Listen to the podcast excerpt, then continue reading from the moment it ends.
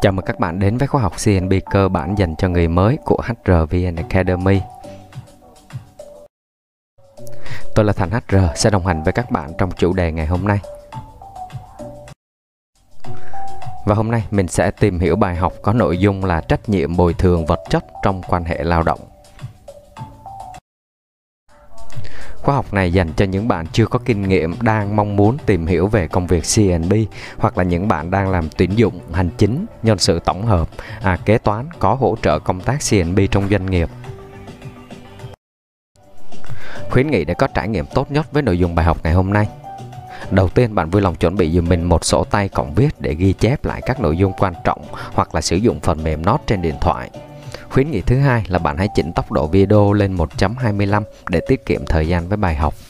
Ngoài ra, bạn có thể tìm hát rờ vê en Academy trên tất cả các nền tảng à, bao gồm blog, kênh YouTube và nền tảng podcast, à, chỉ cần với từ khóa duy nhất là hát rờ vê en Academy.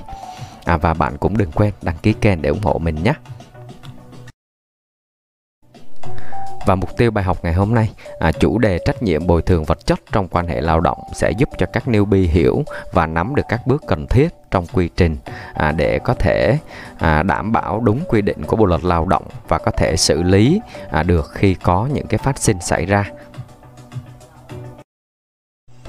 Căn cứ pháp lý về trách nhiệm bồi thường vật chất trong quan hệ lao động thì trong quá trình làm việc sẽ có những phát sinh về mất mát, hư hỏng vật chất à, mà nhân viên gây ra, có thể là do vô tình, do thiếu trách nhiệm hoặc là không tuân thủ các hướng dẫn. À, có trường hợp xấu hơn thì là do cố ý, vân vân. Thì tùy theo thực tế mà công ty sẽ xem xét xử lý hoặc là yêu cầu bồi thường theo quy định của pháp luật. À, tuy nhiên, để xử lý trách nhiệm bồi thường vật chất trong quan hệ lao động thì đầu tiên là công ty phải chứng minh được người lao động có hành vi vi phạm kỷ luật lao động, à, như là hoàn không hoàn thành nghĩa vụ được giao hoặc là thực hiện sai các nghĩa vụ đó, à, vi phạm các quy định của pháp luật và nội quy lao động của công ty, à, dẫn đến thiệt hại về tài sản của người sử dụng lao động. À, các căn cứ pháp lý để xử lý trách nhiệm bồi thường vật chất trong quan hệ lao động à, sẽ bao gồm à, một số điều mà bạn cần phải tham khảo à, để có thể nắm được à, về trách nhiệm bồi thường vật chất này. À, đầu tiên là điều một trăm hai mươi chín, điều một trăm ba mươi, điều một trăm ba mươi mốt trong Bộ luật Lao động à, có hướng dẫn chi tiết. Thứ hai là về mức khấu trừ tiền lương hàng tháng nếu có vi phạm xảy ra, thì bạn có thể căn cứ vào điều một trăm lẻ hai Bộ luật Lao động hai không một chín. À, và quy trình xử lý kỷ luật thì bạn tham khảo thêm ở điều bảy mươi mốt, bảy mươi hai, bảy mươi ba tại Nghị định một trăm bốn mươi lăm hai không hai không. Thì chi tiết các điều này các bạn có thể xem thêm trên trang blog hát rờ vê en Academy. À, ở đây mình sẽ giới thiệu cho các bạn điều một trăm hai mươi chín à, về hướng dẫn bồi thường vật chất, à, bồi thường thiệt hại vật chất để mình có thể tham khảo thêm ha. Đầu tiên là điều một trăm hai mươi chín bồi thường thiệt hại có quy định. Đầu tiên, người lao động làm hư hỏng dụng cụ, thiết bị hoặc là có hành vi khác gây hại, à, gây thiệt hại tài sản của người sử dụng lao động thì phải bồi thường theo quy định của pháp luật hoặc là nội quy lao động của công ty đã đề ra. À, trường hợp người lao động gây thiệt hại không nghiêm trọng do sơ suất với giá trị không quá mười tháng lương tối thiểu vùng do chính phủ công bố à, và được áp dụng tại nơi à, người sử dụng lao động làm việc.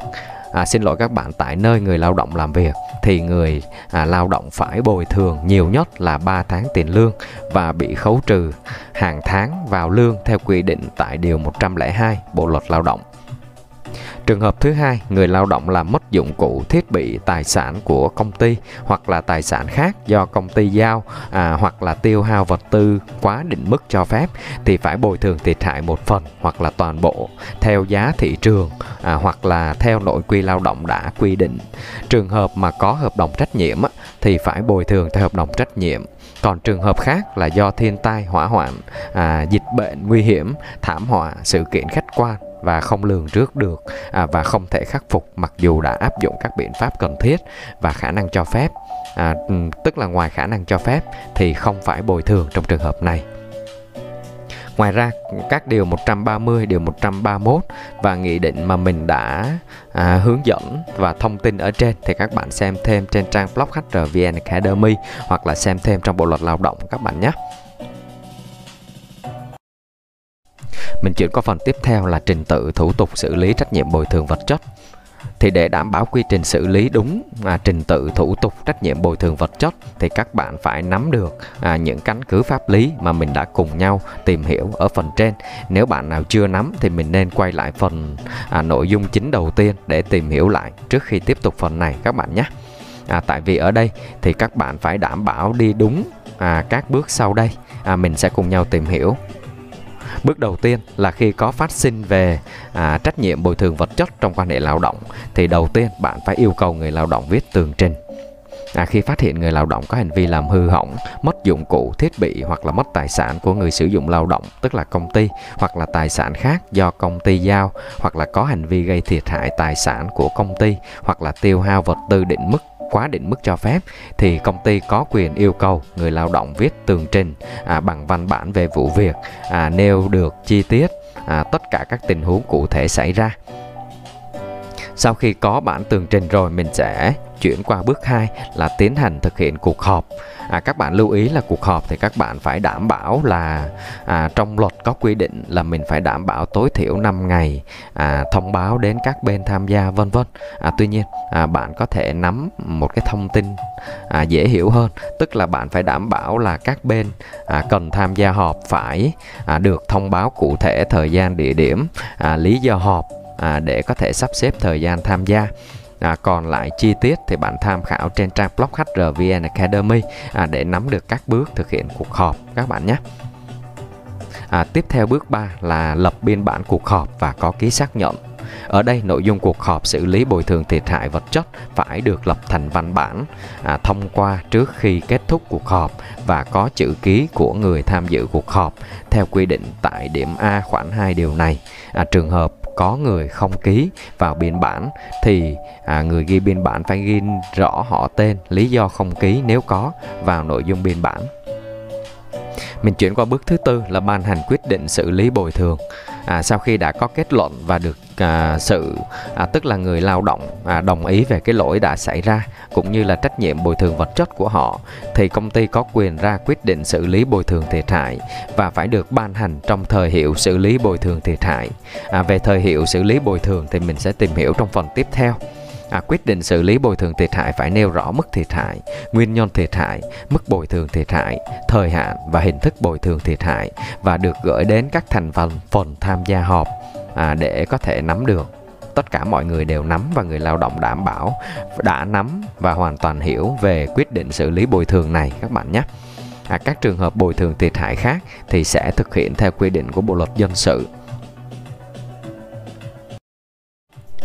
Mình chuyển qua phần tiếp theo là thời hiệu xử lý bồi thường thiệt hại. À, thời hiệu xử lý bồi thường thiệt hại được quy định tại khoản hai điều một trăm ba mươi của Bộ luật Lao động và điều bảy mươi hai Nghị định một trăm bốn mươi lăm trên hai nghìn không trăm hai mươi.